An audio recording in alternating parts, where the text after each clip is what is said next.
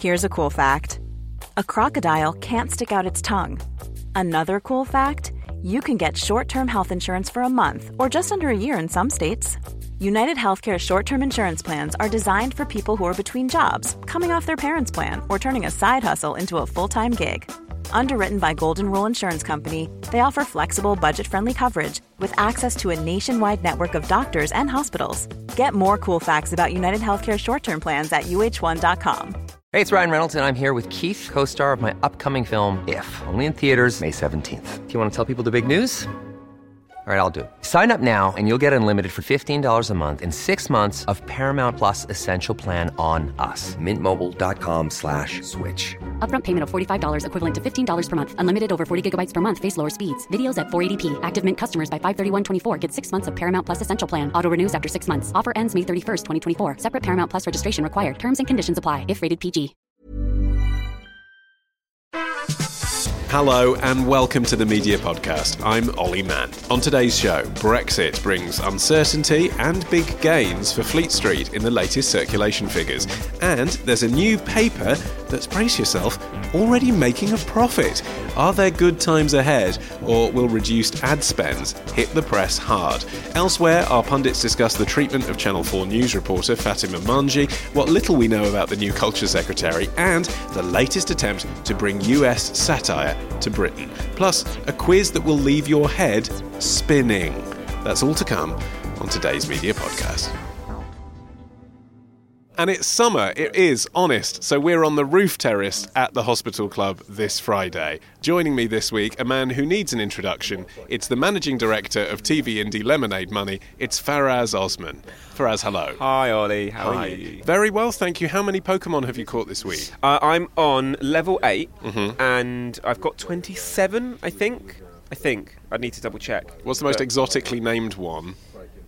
And are there some that do I'm sound like they should be sex firing it up, but the problem is that whenever I fire it up, it crashes because it's uh, shitly made part up. But no, it is. controversial. No, it's not controversial. Trend everybody knows. Everybody knows it's a, it's a terribly designed app, but it's incredibly fun. So speaks a man who clearly doesn't care about working for uh, Google or Nintendo. It's not with Google anymore, is it? And it's not really a Nintendo product. It's built in Unity. It's not fun. All the nerds will tell you, don't build apps in Unity. They're all going to die. Okay, come back. This isn't a tech podcast. uh, what else is taking up your time Faraz? Uh, we are in production of the new series of the award-winning Four to the Floor, so uh, that's keeping the office very, very busy. Uh, we're actually doing a load of pitching at the moment, which is which is actually quite surprising considering it's summer, but it's uh, it's good. There's a lot of work out there, and uh, we're hoping to grab some of it with both hands. In augmented reality or in actual life? No, we've talked about VR actually. Um, there's there's an ongoing debate about VR and if it's going to kind of create a new wave or if it's going to be like 3D and, and be a bubble that, that pops very quickly. Um, so we're looking into it. I'm not entirely convinced that we're going to see lots of people sitting in their living rooms wearing headsets and, and immersing themselves that far, but for video games, I think it's amazing. And alongside Faraz this week, a man who eats 12 Pokemon for breakfast, it is BuzzFeed special correspondent James Ball. James, welcome to the Media Podcast. Thank you very much. Uh, a debut, I believe. Yep, first Unless you- appearance. I was I just trepidatiously in case you were on a week when I wasn't presenting and I couldn't be asked to download. Welcome along. Um, I imagine you've been fairly busy recently. You write about news and politics. It's yeah, we, we kind of looked up I think about yesterday and realised it was sort of four weeks since Brexit, and uh, we'd kind of been working very much all the hours. But we, we're kind of now just slightly getting our, our reward. It was sort of last day of term yesterday, so uh, we had uh, hero puppies visiting the office, uh, trainee guide dogs, literally just as a you've all had a horrible month. Here are some puppies. I mean, it's New tricky. media is great. Oh, it's tricky though, isn't it? it? If you want to be a political journalist, if you want to work in that kind of world and you want to do it online, fast paced, breaking news, then the stories we've been seeing over the last month, you know, Brexit, Trump, Nice, Turkey, new Prime Minister, Corbyn, everything, that's kind of the stuff people live for, but then it, I guess it just also gets a bit much. Well, you get you get no time to enjoy it. Like the political sort of stuff, we've had basically about eighteen months of political news in three weeks, and so you're just getting warmed up for a Tory leadership contest. You're digging around, you're planning how you'll do the features, the people around them, and then Andrea Leadsom drops out, and so you've got a new government in. Two days later, they're appointed the cabinet, and it's kind of like, hey, this is great, but News Newsmageddon. I'm guessing there weren't plenty of features on uh, Owen Smith ready to go. It's, I, I mean, you know, Owen Smith, the internet's darling. It's, uh, it's actually the amazingly, there, there are now meme artists starting to try and make Owen Smith memes because there are so many Corbyn memes, and they they really they're working with thin material, but they're getting there. Right. Let's let's stick with Brexit, sort of, for our first story. No, only sort of, um, because one of the uh, implications of Brexit has actually been a benefit to the press. Uh, something that we predicted in the last episode. Of course, people are buying more papers, at least in the short term. Uh, all the national titles put on readers in June putting the, the hard copies aside, even online, James, we've seen boosts as well for the Mail, for the Guardian, even the Telegraph website, more people going to online news as well. I mean, that is good news, isn't it, for the news industry? I suspect it's a big sigh of relief, actually, as you kind of. No one's really wanted to be talking about this, but website traffic hasn't really been going up anymore, and it's actually been sliding. If you look most months, the biggest few papers, you know, the Mail, the Guardian, even the Telegraph a bit, I think, have had month on month drops. Like you're you're not seeing this big sort of peak traffic era anymore, and so the fact that really big global news can move the dial still counts, but.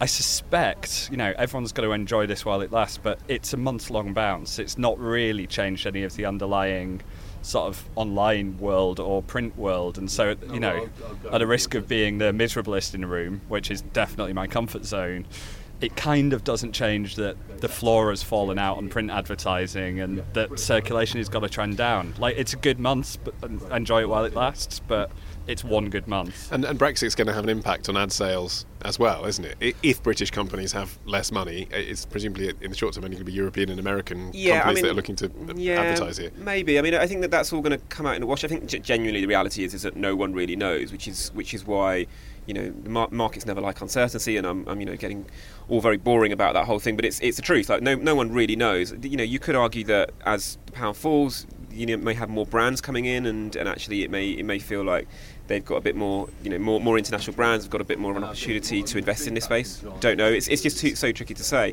But what I, what I think is really interesting is about how the this has been pretty much the first big vote. I mean, obviously there's there's a Scottish referendum, but it's been the first big vote that that Facebook and and social media has gone on from being, you know, that, that whole thing that people talk about with the echo chamber has, has really been amplified here. I think a lot of people were very surprised with the result because that well, certainly with the Remain party, because they all thought that all their friends were saying the same thing, and it was it was going to happen, and this is this is a fight that's been fought already. And then when it, when the result came through, it demonstrated that there's literally a real divide in online with the way comment systems and, and social media exists now, where you've got one camp that's saying one thing and another camp that's saying another thing, and actually the two don't meet. But um, it's kind of funny because it just replicates print, really. Exactly. I mean, you know, you read the Daily Express, you're never going to read anything good about uh, Brexit, and you know, you read you read the Mirror and the Guardian, you, you're not going to read much of the opposite. So it's kind of it's weird how much the online echo chamber is the same as the other one. Well, except that, that's not really true in the comments section, is it? If you go to a Guardian article about why we should remain in Europe, if you look at the comments to that, you know that's not going to be a lot of Guardianistas saying, "Yeah, right on, Owen Jones." So yeah, but no one comments. I mean, it's it's such that's a tiny. True. Well, no, there's I know a, there's it's a such a tiny fraction of people. actually, I think it's a comment echo chamber. I think there are people that comment that comment on 15 different websites. I think yeah. they go to the Guardian, then they go to the Daily Mail, then they go to lots of different places, and they, they are you know they're comment trolls effectively. I think there are very few people of the of the, the mainstream people that are are reading BuzzFeed, are reading the Daily Mail, are reading um, you know these these articles that are going on to then comment about the article. They're spending their time reading it. I mean, to, to jump back onto the advertising thing though, I mean, if if you've seen the Enders report, that's terrifying. I mean, they they reckon print advertising was going to go down about 12 to 15 percent this year, the same next. Mm. That was before. Now they reckon two years of 20% falling. I mean, that is nasty. At which point you have to look at the alternative solutions for these traditional organisations to make money. Uh, the Guardian has been taking the opportunity to solicit paying members. Uh, according to an all staff email sent by the editor, Kath Viner, that's been going quite well. Uh, they've been getting more sign ups than any other single day on the Friday after the Brexit vote. Do you think that will ever mitigate the, the drop in ad spend?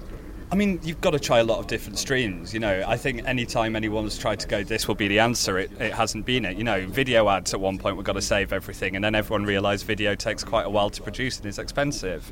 It's not the one thing, it's got to be online display. That kind of hasn't quite worked. So it's going to be a little bit of a lot of stuff. And, you know, membership gives some revenue, and I think it's giving them a way to do a very, very soft, slight paywall with members only content, and I suspect we're going to see a, a, fair bit more of that from them and try and kind of give it a bit of an editorial offer as well as, as just sort of the donations model.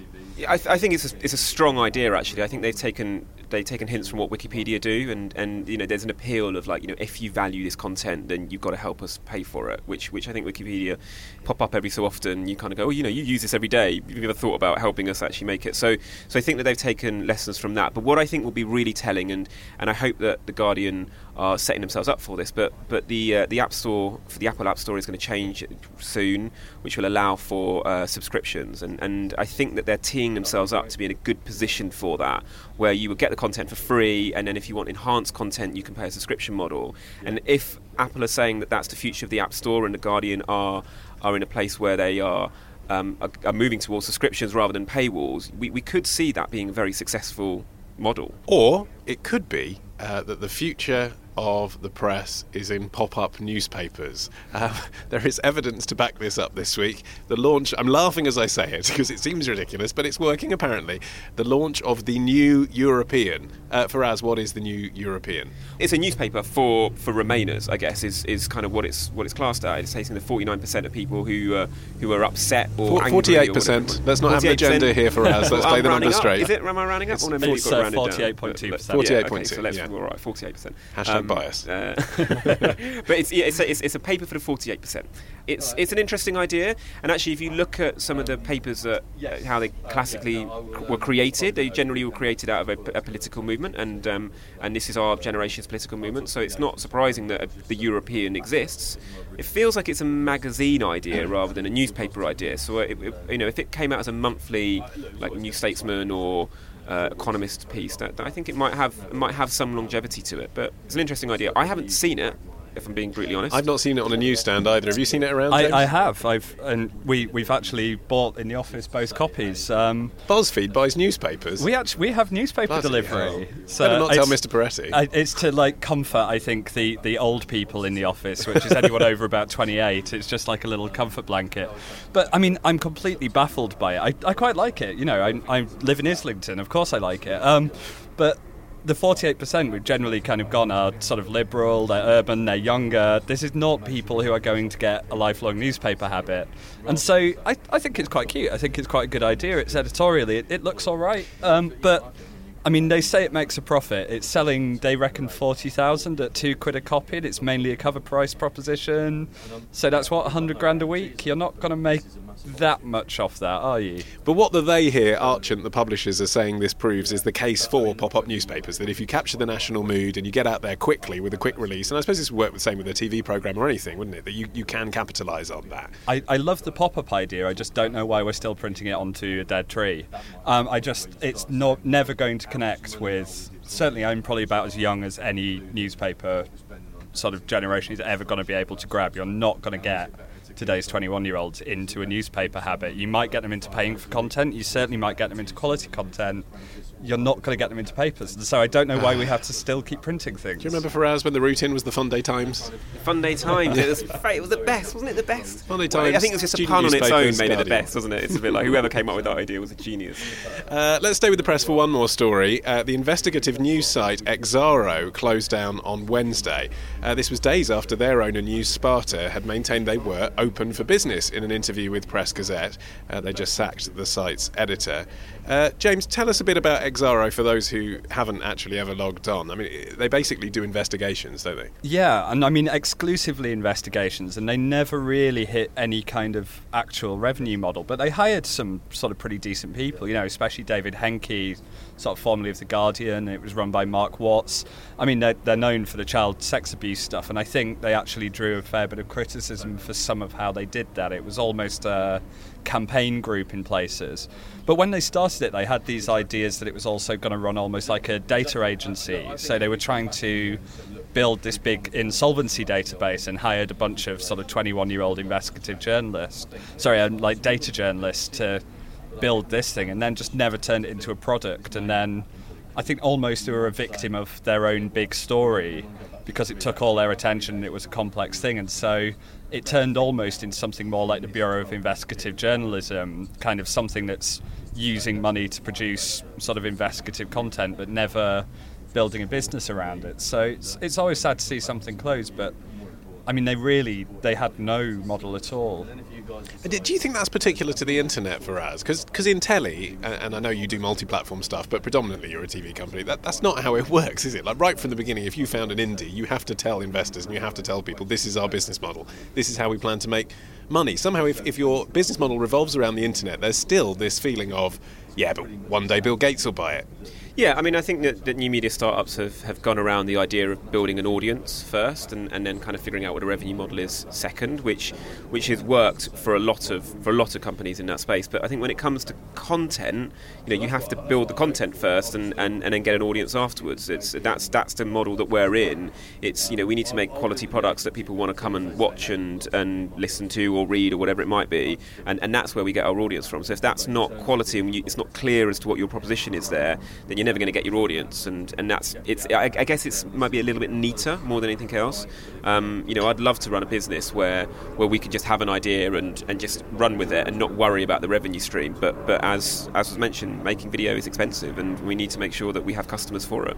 Sounds like the Queen's about to drop out, bloomers and all, from the helicopter above us. But uh, just whilst uh, we're on this subject, James, were you one of those people who did actually read Exaro? Will you be sad to see it go in terms of actually the journalism you were reading, or did you never read it, it, Actually, I, I, have to say, I was I felt a bit uncomfortable towards a later stage. I think they did some very good and valuable work on the child sex exploitation story, but it felt perhaps to me like it editorially started to cross a little towards witch hunting, and I think you know, some of the people where the police then completely cleared them, there was a real reticence to drop back and almost it, it got a little conspiratorial. And I think maybe that hurts sort of the other good work that they've done and were doing, in that, you know, if you cross over, it then hurts your credibility on other stories. So I think they, they tackled some really tough issues where people sort of don't like to tread, and they deserve a lot of credit for that.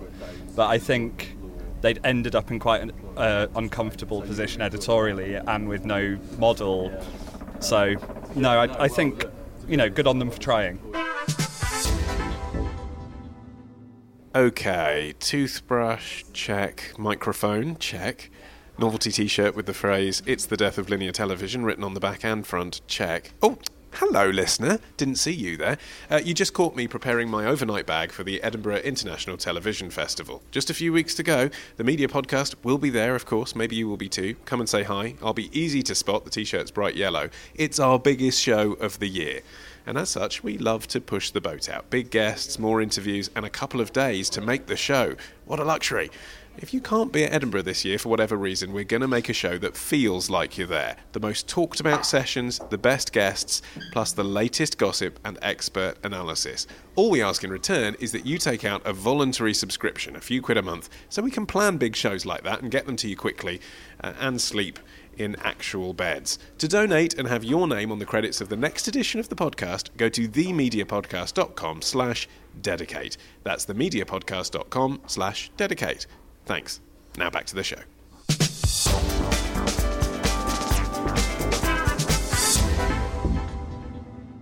Right, let's cover the other stories doing the rounds this week. Channel 4 and ITN have complained to Ipso about Kelvin MacKenzie's comments in The Sun. Uh, his column, published on Monday, asked why the award winning reporter Fatima Manji was covering the deadly attack in Nice last week from the Channel 4 studios. In Mackenzie's article, he asked, Was it appropriate for her to be on camera when there had been yet another shocking slaughter by a Muslim?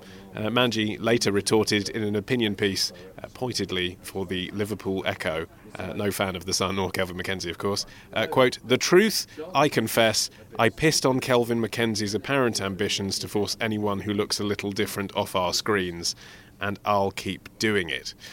Uh, now, Faraz, you're a Muslim, so obviously not allowed to have an opinion on this because it's about Muslims. Uh, seems to be the logic of Kelvin MacKenzie's thoughts here.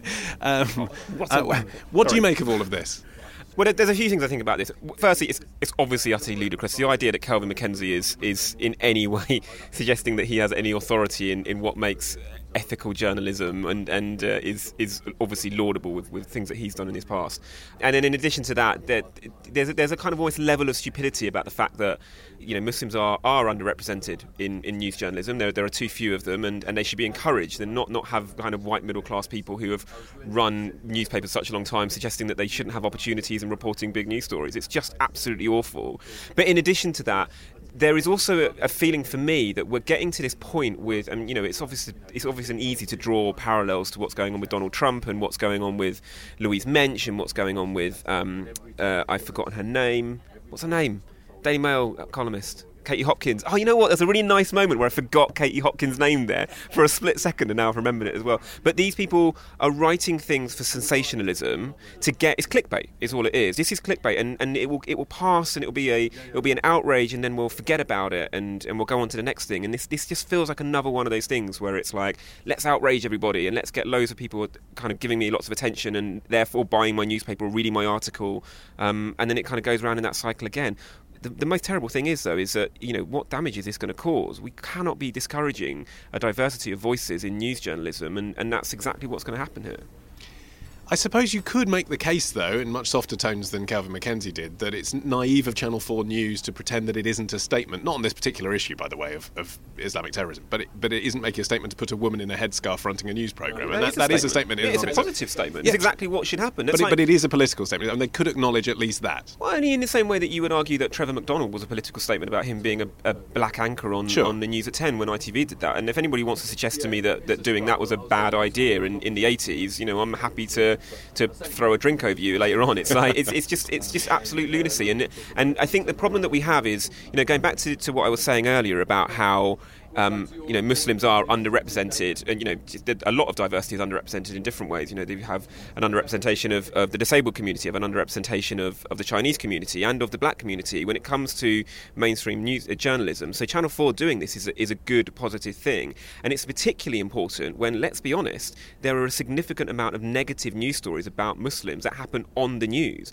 and having that delivered by people that are from a more diverse workforce suggests that there are people from the other side as well that you know, and uh, you know, we the, the figures are 0.0001 percent of the Muslim community have any sort of sympathy with with this you know these these terrorist atrocities. So we need to show more positive faces of that faith, and, and likewise across all communities. And if, if you want to jump on Kelvin MacKenzie's logic as well, you know, a someone of the same ethnic group as uh, violent attacker shouldn't report on it. You're pretty much going to have to fire every white man in news because well, and, and you would have to take your point for us. You, would have had to have said that Trevor McDonald could never have reported on an African warlord. You know, it's, it's completely but, ridiculous. But you know, most most murders, men like, and most of them white. Like the the logic is just bafflingly incoherent as well as racist and unpleasant. I mean, it's just I don't. I think if Kelvin MacKenzie wants to sort of do idiotic throwbacks to 80s racism, that's up to him. You know, he did most of it in the 80s too. I think the questions are for the Sun's editors. You know, for Tony Gallagher and his team why did they publish it? Why are they trying to stand by it? Because there is, I just cannot comprehend are how they, Ipso will. Are they ever... standing by? No comment. They've said that's not which standing is, which, by which it. from which from the Sun's perspective, as a business, which is kind of goes back to what we were saying earlier about Brexit. This is the problem that we have at the moment with news journalism. That actually, if you're going to run it as a business what Kelvin MacKenzie said and what Kelvin MacKenzie did means that we're talking about it here, and unfortunately, that means that a lot of people are going to go and read that article, and there's going to be lots of advertising based around it. It makes business sense to be outrageous like this, and that's a problem. Let's talk about Channel 4 News and their response then. James, it seems they actually asked the Liverpool Echo to feature Manji's column. Was that a good idea? That is politically loaded as well. Yes. I, I mean, Channel 4 News have always been a little bit more willing to tweak the tail and sort of, you know, be a little bit bolshy sometimes. And I think that's sort of part of the joy of the broadcast. But I think if they'd have done anything corporate, if they'd have tried something like a Sun No comment or one high handed statement, it would have been a really bad signal that um, Fatima was out on her own. And I actually think they've been really commendable in coming out absolutely full throated defending the integrity of their reporter and her right to be on air. And I think if they hadn't have done it energetically, it would have been almost a form of complicity. I, so I think they've absolutely been the right, done the right thing to stand by their staff very visibly, because I think when you do have such issues getting diversity in newsrooms and getting the news, the people who sort of tell the news to look like the country, to not back someone who's kind of in that position really visibly sends a horrible signal. And so, yeah, maybe it's a bit cheeky. Maybe sort of, I could see it annoying a traditionalist or two who feels he should be very buttoned down and adult. But no, screw it. And for us, do, do you agree with that? Just from the point of view of if you were running Channel Four News, would you be taking this not on this issue, but this line of uh, we're neutral in broadcast, but in non-broadcast media we have Jon Snow ranting about Gaza, or in this case, video blogs and articles defending strongly Fatima. It, it does get clickbait as well, but it, it does slightly undermine their neutrality perhaps when they're on air. Well, I think there's, there's two things to unpack there. I think the, the first is that, and, and possibly the most important, is that Channel 4 News have a responsibility to their staff and ensuring that, that they are um, you know, well looked after. This is, you know, you are a face of, of, of, a, uh, of a brand, and it's important that, that they take that with a level of respect and, and ensure that those people are protected when they're attacked. And, and this is exactly what's happened here. So I think that Channel 4 need to do everything that they can to ensure that both her as an individual and the wider community and their audience are, are, are correctly. But on the question uh, of neutrality, to. you know, if, if Cathy Newman came out and made this seems somewhat unlikely based on what she's done this week, but if she came out and made a, a very strongly pro Corbyn video on the internet, is that okay? Well, I think that we, we have to allow journalists to have their own voice, and we can't stop that now. With, with social media existing, the idea that once you sign up to be a journalist for a broadcast news network, it means that you no longer can have an opinion. That's just not viable. And you can either put your fingers in your ears and, and ignore it, or you can, you know, you can just allow that to happen and allow people to have their own characters. But the BBC don't, do they? Basically, your BBC News reports, you have to be bland off screen unless you're in Strictly Come Dancing. You can't uh, talk about politics. but I, I think I think that that's that's part of the problem with with the BBC and, and how they can continue to, to move their news journalism forward. And, and, and, you know, they are respected for their impartiality. That's why you go to them. But the reality is, is that Channel 4 as a brand, as a news brand, is respected because it has that level of character that means that you continue to go back to it as a result of it. So I think it's, it's, it shouldn't be the same across the board. And, having, and that's why we are blessed in this country to have that plurality of media. But, but it is, I think in this instance, it is absolutely necessary. And I would hope, and I would say this, I would hope if the same thing happened to a like my cousin's a journalist and she's done a lot of work for the BBC. If she was attacked like this, I, I, would hope that the BBC would come out and defend her just as strongly as Channel 4 have in this instance, because we should not be leaving these people out into the lurch. They should feel confident about the job that they do and, and not be demonised and attacked along the way. Let's move on to talk about the new Culture Secretary, Karen Bradley.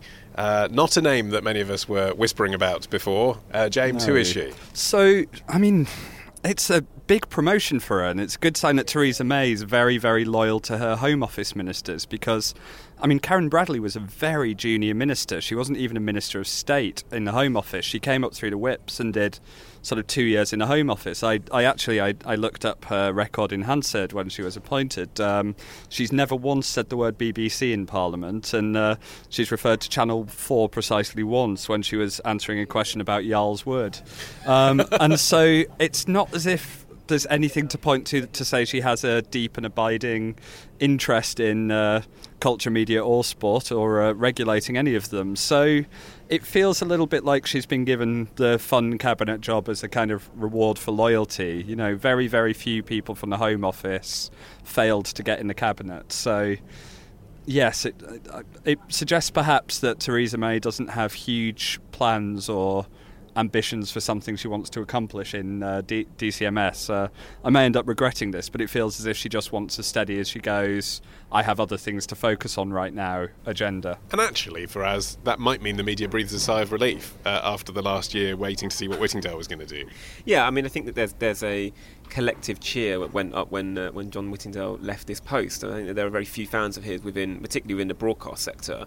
Um, so so that that I guess is a is a good thing. I, I, think that you know what we need to do, what we need to look at is whether or not this signals the idea that there was almost almost too much meddling in, in that space in a, in a time when there are concerns around the economy, there are concerns obviously around Brexit, there are concerns around the NHS, there are concerns around the police force, there are concerns around the prison service. Do, you know, do we also need to be starting a fight uh, with with the media with, with the media world as well? Um, and and actually, if you look at media and sport in particular, that, that department is, is a very positive force for for Britain right now. And as we come up to the Olympics, I mean, it wasn't that positive during the Euros, but as as we come up to the Olympics, I, I think it will give a bit of a bounce um, in in the sense of uh, in the sense of kind of British pride, as it were. And I think that's what they're hoping for.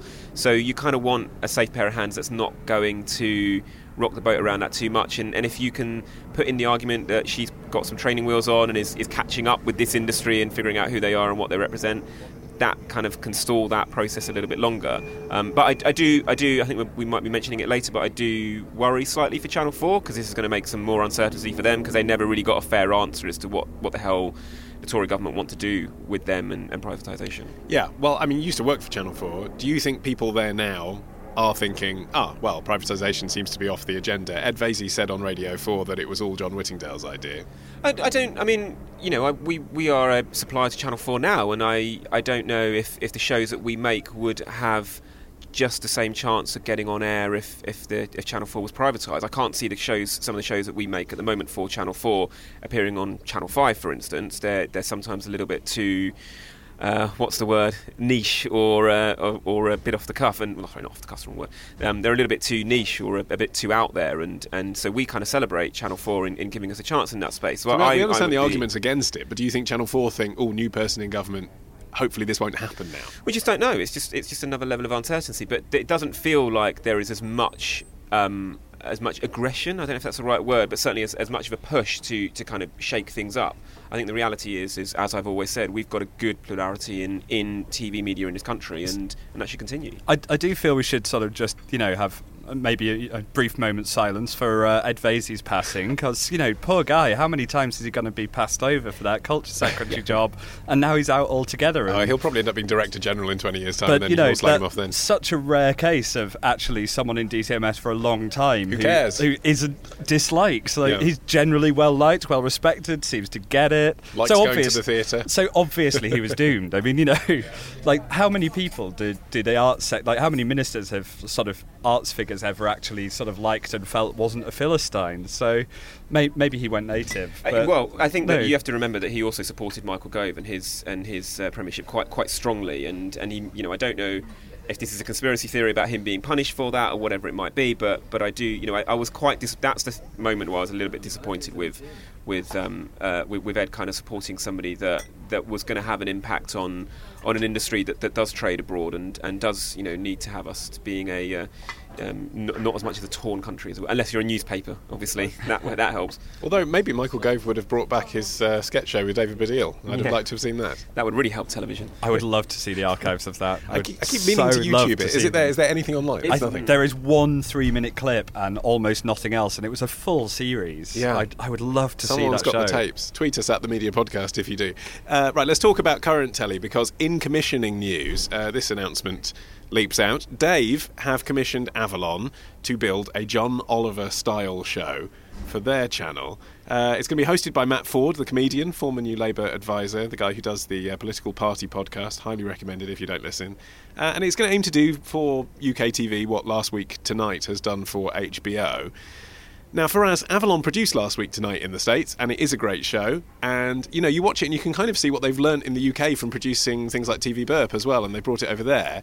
That said, knowing what Dave spends on TV budgets, I wonder whether you're going to have a team of sharp writers like they do on John Oliver's show being able to produce anything similar with Matt Forde. Yeah, so, so Last Week Tonight is by far the best political satire show, certainly in the US, probably in the world right now. It's, it is an excellent show, it's incredibly written, and it's delivered by an absolute comic genius this is a, a, difficult thing to do, and it's not the first time it's been attempted. Um, Marcus Brigstocke, I think it was, had a show on BBC Four um, around around political satire where they were trying to do similar things that uh, the Daily Show and Jon Stewart were trying to do at the time.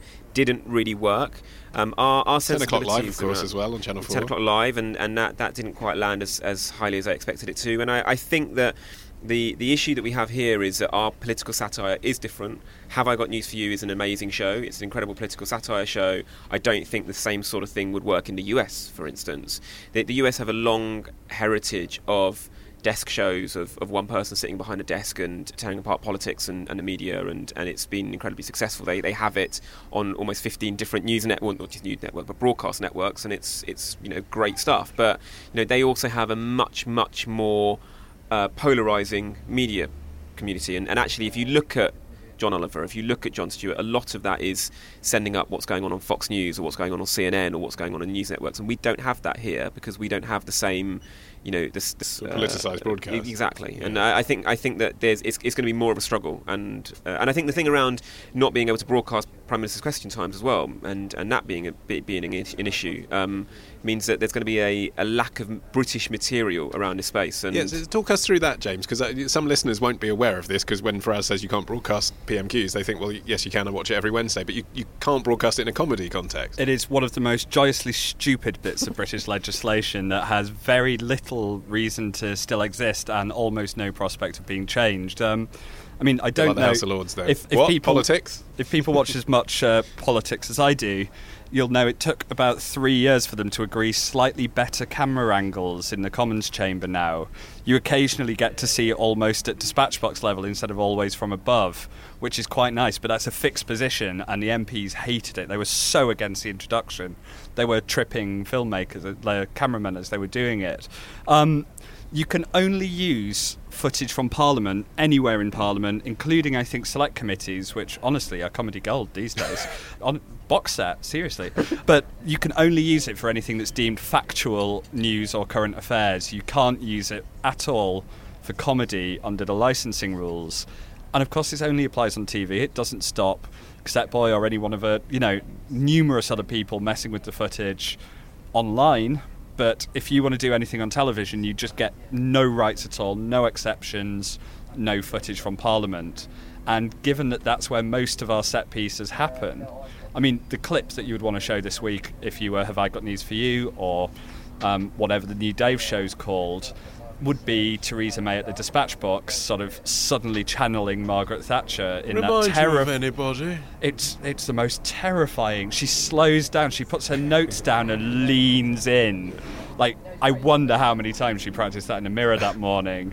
But that would be your shot, and you won't. That's that is the political one-liner of the week. You can't use it. And so you're really going to struggle unless you really make a gimmick of it, but you need some budget to do that. Reshoot it with actors or but they're not going to have that kind of money. I mean, I just take a very simple view on this. Isn't it just about budget? I'm going to rephrase my first question to you again. Isn't it the case that HBO chuck loads of money at, at John Oliver's shows and all those shows, and they all get the smartest writers straight out of Harvard, and that's all they do for a year? No one ever really properly, fully commits to that in the UK. That's why our, most of our political satire shows like this don't work. Oh, uh, well, I mean, I would I'd push back on you and say The Last Leg. I, I think The Last Leg as a political satire show and that's also a, a, a talk show is is been a real triumph in, in this space, and, and actually that's where the competition is here. It's not actually you know John Oliver and um, Trevor Noah. Bless him. Um, you know, it is it is going to be the last leg, and it is going to be Have I Got News for You? So it is it is possible, but if you look at like some great podcasts, like including things like um, answer me this and and, and obviously but you know you look at no such thing as a fish and, and it is possible to get to get lo-fi comedy writers we do it very well in this country and and generally we don't have writers rooms here we have one or two incredibly good strong um, comedians and, and strong writers that, that are able to kind of make it work. So I guess Newswipe's kind of the closest, isn't it? We've come yeah. to this kind of thing. And Newswipe works, and that's yeah. that's Charlie's head, and and um, and he I think he only works for a couple of writers on that. There is there is no um, sense of a, a, big writers' room in this country. It sometimes it causes problems. I think that Top Gear, for instance, needs a writers' room, um, and that's why that reboot hasn't really worked. But um, I, I, think it's uh, that there are a lot of good star talent that works in this country that, that doesn't need that because they know their own personality and they are very good at their comic timing. Hi, I'm Daniel, founder of Pretty Litter. Cats and cat owners deserve better than any old-fashioned litter. That's why I teamed up with scientists and veterinarians to create Pretty Litter. Its innovative crystal formula has superior odor control and weighs up to 80% less than clay litter. Pretty Litter even monitors health by changing colors to help detect early signs of potential illness. It's the world's smartest kitty litter. Go to prettylitter.com and use code ACAST for 20% off your first order and a free cat toy. Terms and conditions apply. See site for details. I'm Sandra, and I'm just the professional your small business was looking for. But you didn't hire me because you didn't use LinkedIn jobs. LinkedIn has professionals you can't find anywhere else, including those who aren't actively looking for a new job but might be open to the perfect role, like me. In a given month, over 70% of LinkedIn users don't visit other leading job sites. So if you're not looking on LinkedIn, you'll miss out on great candidates like Sandra. Start hiring professionals like a professional. Post your free job on linkedin.com slash achieve today. Hey, it's Ryan Reynolds, and I'm here with Keith, co star of my upcoming film, If, only in theaters, May 17th. Do you want to tell people the big news? All right, I'll do it. Sign up now and you'll get unlimited for $15 a month in six months of Paramount Plus Essential Plan on us. Mintmobile.com slash switch. Upfront payment of $45 equivalent to $15 per month. Unlimited over 40 gigabytes per month. Face lower speeds. Videos at 480p. Active Mint customers by 531.24 get six months of Paramount Plus Essential Plan. Auto renews after six months. Offer ends May 31st, 2024. Separate Paramount Plus registration required. Terms and conditions apply if rated PG. Right, before we go, there is just time for our media quiz. This week entitled The Wheel of Misfortune, with apologies to Mark Radcliffe. Uh, on the wheel before me, uh, up here on the roof terrace, are the names of several people who work in the media, or should I say, worked. Because they have recently had their job titles changed. Your job, friends, is to tell me which job they've left, and you get a bonus point if you know what they have planned next. Two spins each. The winner gets an all inclusive holiday to the Dordogne, the loser gets a staycation. Faraz, let's spin that wheel.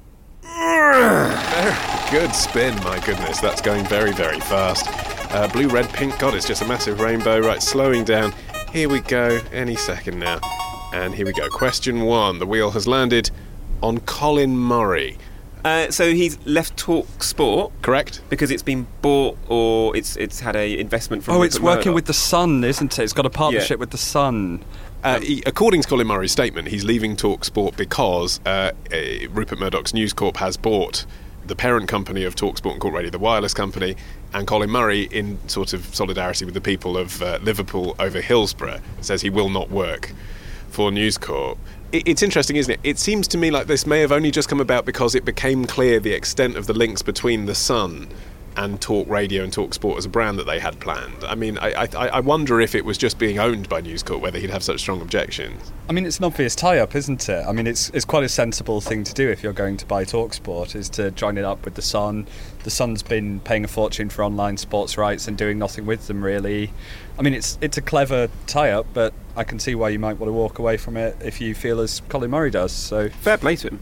yeah. Yeah, it's, it's interesting as well to think if the Sun do heavily invest and decide to kind of uh, reboot the Sun radio. Do you remember Sun Talk with Jon Gaunt? It was very short-lived, wasn't it? It was. They spent a lot of money on those studios. They they wanted to work in radio. Well, give, give Kel- Kelvin MacKenzie something to do. He's uh, he's had plenty of time in radio. Actually, let, let's be honest. We would we would occasionally listen to that show. It would be compelling, wouldn't it? What would he be wearing though? That's what we want to know. Full burqa, please. Uh, right, uh, time for you to do a spin, James. Uh, big effort, please. Uh, for us, put a lot of effort in there. It's all right. Uh, okay, here we go. We've got um, Graham. we've got Taz, yeah, uh, Right, Baroness Oona King. What's the job she's left, and what's she planning to do? So she's she's taking a little time away from uh, the House of Lords, Correct. she? She's managed just to say, you know, it's it's helpful that Jeremy Corbyn's leader at the moment because it makes it easier to stand aside. But um, she's um, off to Google, isn't she? Head of diversity, which I, I think At YouTube specifically. Oh yeah. yes, I, I good hire, I think. Yeah, no, she was head of diversity at Channel Four, wasn't she? For yes, a time. she was head of diversity at Channel Four. Do you Um, rate her for that? Yeah, I think I think that it was a good it was a good hire for Channel Four, and I think that she did a good job there. I'm, I'm a little confused about this, I'll be honest, because I don't really understand, considering that YouTube don't make any of its own content, and well, I mean, there's a YouTube Red stuff, but they, they don't really. Uh, this could be a move into that space. I don't know, but it's the, the platform has traditionally been democratized in the sense that anybody can upload anything to that. So, so maybe it is trying to find new communities to, to reach out to that platform. But I think it's a little bit more abstract than her Channel Four role in this sense. Well, there's, there's sort of it's one of those sort of fake democratic things. Though they choose a lot of people to promote and bring in and feature in their own stuff and kind of promoting YouTube stars and helping them sort of find ways to monetize. They do quite a lot of quiet work with the big names, but then. You know, I wonder also if she'll have a bit of a role in the hiring diversity there because kind of Silicon Valley is pretty notoriously bad for it. Yeah. And you know, you get the impression with with Oona King that if if they if they're looking for someone to help a token effort or to have them say that they're handling it, I don't think she'd be that person. I think she would probably call them out if they screw it up. So it's it seems a fairly bold hire for them. And I think it's quite useful to have somebody that's uh, so ingrained with the political establishment in the UK to uh, for YouTube to make that hire. It may it may have some uh, usefulness later on down the line. I'm Oh, sure. you cynic Faraz. Uh, okay, would you like to spin the wheel again? Yes. Very good. uh, okay, we're settling on Chris Evans. Uh, Faraz, what is the job he's left? Oh, I don't know. What was Chris Evans doing? Like, I'm unaware of the job that he had, and then he left. Um, maybe, maybe he's got in his car and driven off, or he just got a taxi. Um, yes, he's left Top Gear. He as, has. as if everybody in the world knows. Wasn't it on the, the BBC News at ten? It was that big of a story. It was, yeah. It was kind of actually the first post-Brexit story, almost. Chris Evans has left Top Gear, yeah. Yeah, so he's gone, um, and Was it wise for him to resign, bearing in mind the BBC obviously weren't going to push him? I think I think that he I mean I think fair play to him. I think that he recognised that it was it was becoming an uphill struggle. I think once the reaction to the first show came out, he, he had to turn it round. And I, I think that the more that people have looked at that show and what it what it can be, the more they've looked at the secondary players and um, and who the you know with Rory, um, even with Matt LeBlanc, it's you kind of it's it's been clear that actually it's not Chris that is shining through on that show. It's actually some of the secondary stars. So so fair play to him to kind of stepping aside and, and making sure that they get a fair shot because I think that's what that show needs. It needs some some new faces that we haven't seen presenting stuff on the BBC f- before, um, giving us a, uh, a fresh set of eyes and fresh set of hands on the steering wheel, as it were. Okay, uh, well, we're, we're doing pretty well. You've both got your points. It's uh, 3 2 there to Faraz because you did say that Chris is going to Radio 2, even though he's kind of staying in his old job, really. So three points to Faraz, two to James. It's, it's all to play for in an entirely unmanufactured way. Time to spin the wheel one final time, James. It's actually the sound of a motorbike going past, which does sound even more like a wheel than the sound effect we're using. Uh, here goes. And it's landed on Roger Ailes. It's landed on Roger Ailes. Um, well, yes. I Who mean- is he? A lot of people won't know who he So is. So Roger Ailes is the guy who set up Fox News. I mean, the, the most powerful of Rupert Murdoch's lieutenants for his entire career. It's been the cash cow. It's been the influence peddler. Like you just never ever thought you would see the back of him. He he basically ran the Republican Party through his offices at Fox. Like you cannot there was just no way to say what a huge figure he was in US media. And he's gone. Um, and it's in the midst of um, a whole bunch of sexual harassment suits. And Fox has usually been so good at settling anything, just keeping everything out of the headlines. But one of the sort of on air stars managed to sort of made a complaint publicly, filed it, and then lots and lots of other people piled on. And essentially, the sense had always been that Murdoch and Ailes didn't get on as well as they used to. And, uh, you know, Rupert Murdoch in his very late 80s was trying to encourage this uh, man in his early 70s that it was time to retire. Um, and so there wasn't perhaps a huge degree of warmth about trying to ride this one out. But Ailes had some very, very good contractual clauses. He could have tried to take talent with him. He could have tried to do all sorts of things. And so they seem to have negotiated an exit, and Ailes has uh, resigned. He'll be getting a Um, decent payoff, but he'll need it for the legal bills by the sounds it's it. it's rumored to be about forty million dollars, and I'd be very surprised if it didn't also come with legal indemnity, so that Fox can now quietly settle any of these suits. Um, that would be what I would suspect, but you know, he's, he's in his seventies. I suspect he will go and uh, enjoy spending a bit of it, and maybe uh, maybe a little bit of Republican Party consulting. Which brings our grand total to 4 3. James, you've won the media quiz. I look forward to my lavish prize. You're as excited as a new executive at Fox News. Fair and balanced. Uh, that is our show for today. My thanks to you, James, and also to Faraz Osman. Uh, and hello to all you new listeners. Welcome to the independent home of media comment. If you subscribe to this show, and if you're not doing that, why not? Uh, then you'll get this show every single fortnight as soon as it's released directly to your phone. You can do this via your podcast app on your iPhone, uh, or if you've got an Android phone, I'd recommend Pocket Casts. We're on Google Play as well now, should you use that. And subscribing means you never miss an episode, so go and do that now. This episode is dedicated to Brian Bromley, Matt Arnold, Harry Peake, and Donna McGorry, all of whom took the time to take out a voluntary subscription. In the words of Disraeli, I have an unusual sensation. If it is not indigestion, it must be gratitude. Join us, keep us on the air at themediapodcast.com slash dedicate. I've been Olly Mann, the producer Matt Hill. The Media Podcast is a PPM production. Until next time, bye-bye.